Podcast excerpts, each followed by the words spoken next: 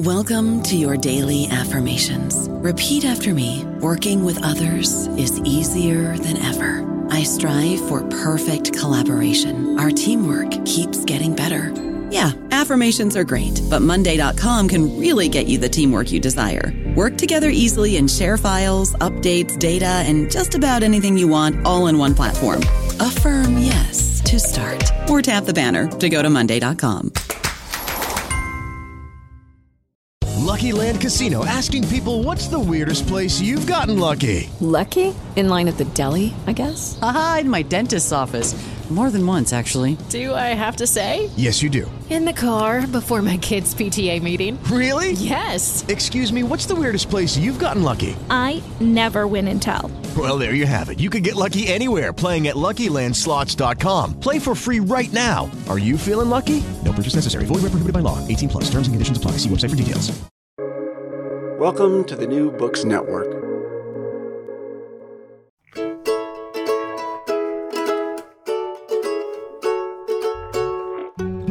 Greetings. Welcome to the second part of our conversation with Dan Souleles on how to study people with power. Let me shift us and um, ask you about studying up, Dan. you, uh, you've written about this, you exemplify it in your ethnography, and you've also written um, very thoughtfully about it. Um, yeah. And I think you have a special issue with Matthew Archer, too, right, on this? Yeah, yeah, yeah. So what is studying up, and, and how is it different from business as usual in anthropology? Yeah, so increasingly I look at anthropology. So anthropology writ large is this sort of naturalistic inductive study of humans. And so you you go wherever humans are doing their thing, and you proceed inductively to try and understand how their world works. Um, and to get more specific, though, you have to understand that anthropology has been animated by a bunch of different normative projects, a, a bunch of different senses of why that type of study would be important. Um, mm-hmm. And it... There, there have been a series of crack-ups in these normative projects over the course of the history of anthropology. You know, early ones had to do with evolution and race science. Um, and in the sixties, seventies, and eighties, there was a big crack-up about the fact that a huge amount of anthropological work happened in colonial contexts in, an, in, a, in a kind of unexamined way. And out of that grew a bunch of different normative projects. Or let's say an unevenly ex- unexamined yeah. way. Yeah, because yeah, some, some yeah. people were fairly reflective on it. Yeah, oh, yeah, yeah. Far back, right? Absolutely. And and more precisely, it's like, what is the object of anthropological study? And so it, you, you couldn't say that, oh, we're studying primitive people or we're studying stateless people if they're under colonial domination, because that's also part of the context that would constitute their lives. And so mm-hmm. out of that crack up, one of the directions that anthropology went was studying up. And so the normative project there was to say, okay, anthropology does this kind of naturalistic inductive stuff. It does field work. It hangs out with people. It gets very close descriptions of their lives.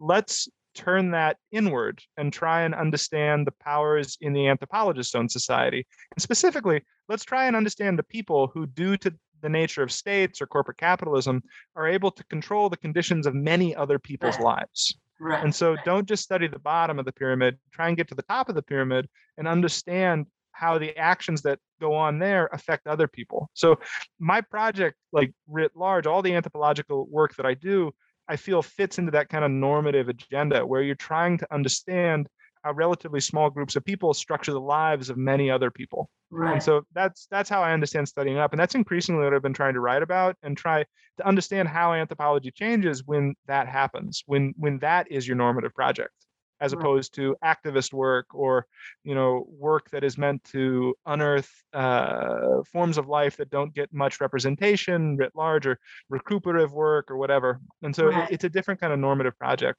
And I, I think it's, I mean, because I've also started doing, I mean, I kind of have done both and continue to do both because I study both gold and silver miners and, and people yeah. who extract mineral specimens at a quite low level, you know, uh, farther down on the on the kind of uh, economic pyramid. And um, although with lots of expertise, so if I'm saying low level, I don't mean that it's simpler by any means, but it's yeah, less yeah. blockade. Um, and then also, you know, financiers and, and fancy mineral collectors who pay like a million dollars for a specimen and stuff.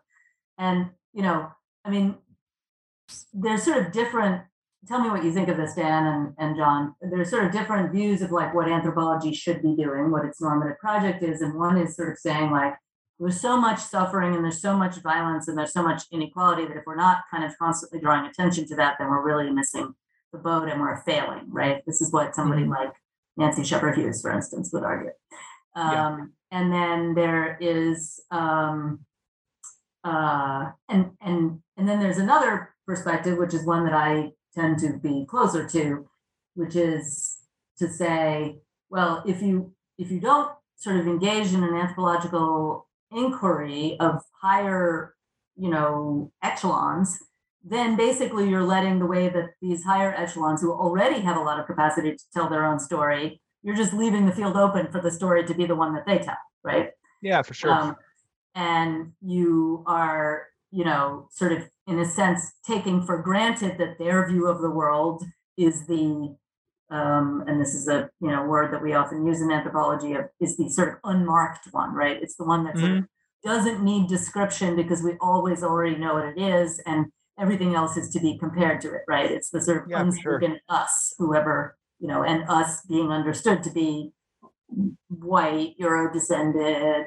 you know, mm-hmm. middle class or above, et cetera. Um, so, um, you know, that that I think is the, uh, to me, that's part of the terrain, right? Um, yeah, yeah, absolutely. So I don't know if you have thoughts about that or or if that.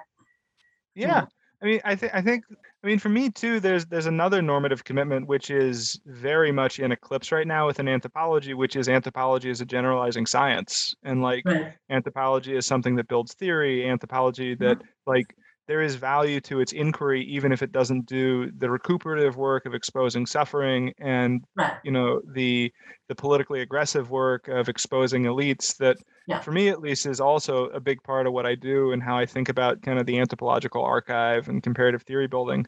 Yeah.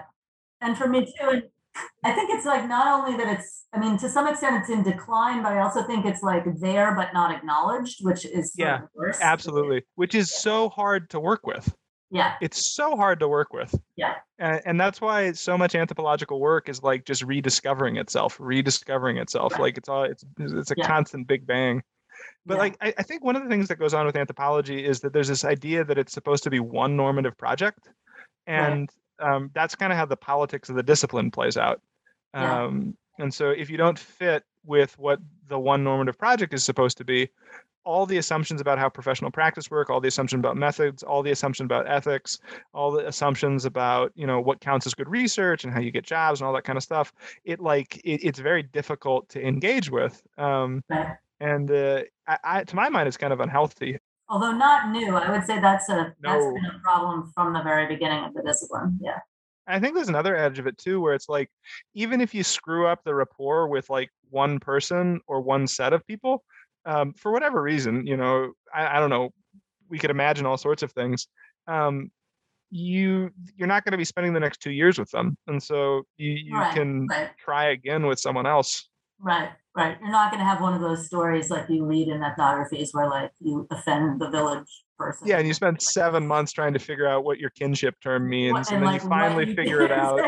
What did I do in that first week? But like, you know, yeah. Yeah. Oh, I sneezed in the ritual hut. So recall this book is the brainchild of John Plotz and Elizabeth Ferry. It's affiliated with Public Books and is recorded with the help of the Media Lab of the Brandeis Library. Our music comes from a song by Eric Chaslow and Barbara Cassidy called Fly Away. Sound editing is by Naomi Cohen, and production assistant, including website design and social media, is done by Miranda Peary. We appreciate the support of the Mandel Center for the Humanities at Brandeis, University librarian Matthew Sheehy, and Dean Dorothy Hodgson. We always want to hear from you with your comments, criticisms, and suggestions for future episodes, and you can email us directly or contact us via social media and our website. Finally, if you enjoyed today's show, please be sure to write a review or rate us on iTunes, Stitcher, or wherever you get your podcasts. You may be interested in checking out past episodes, especially Christine Desands on Making Money, Peter Brown on Wealth and Charity in Early Christianity, another monastery connection, and our series on the so-called Brahmin left. And please stay tuned in our next season for episodes produced in partnership with the podcast Novel Dialogue and more. So thank you all for listening, and we'll see you next time.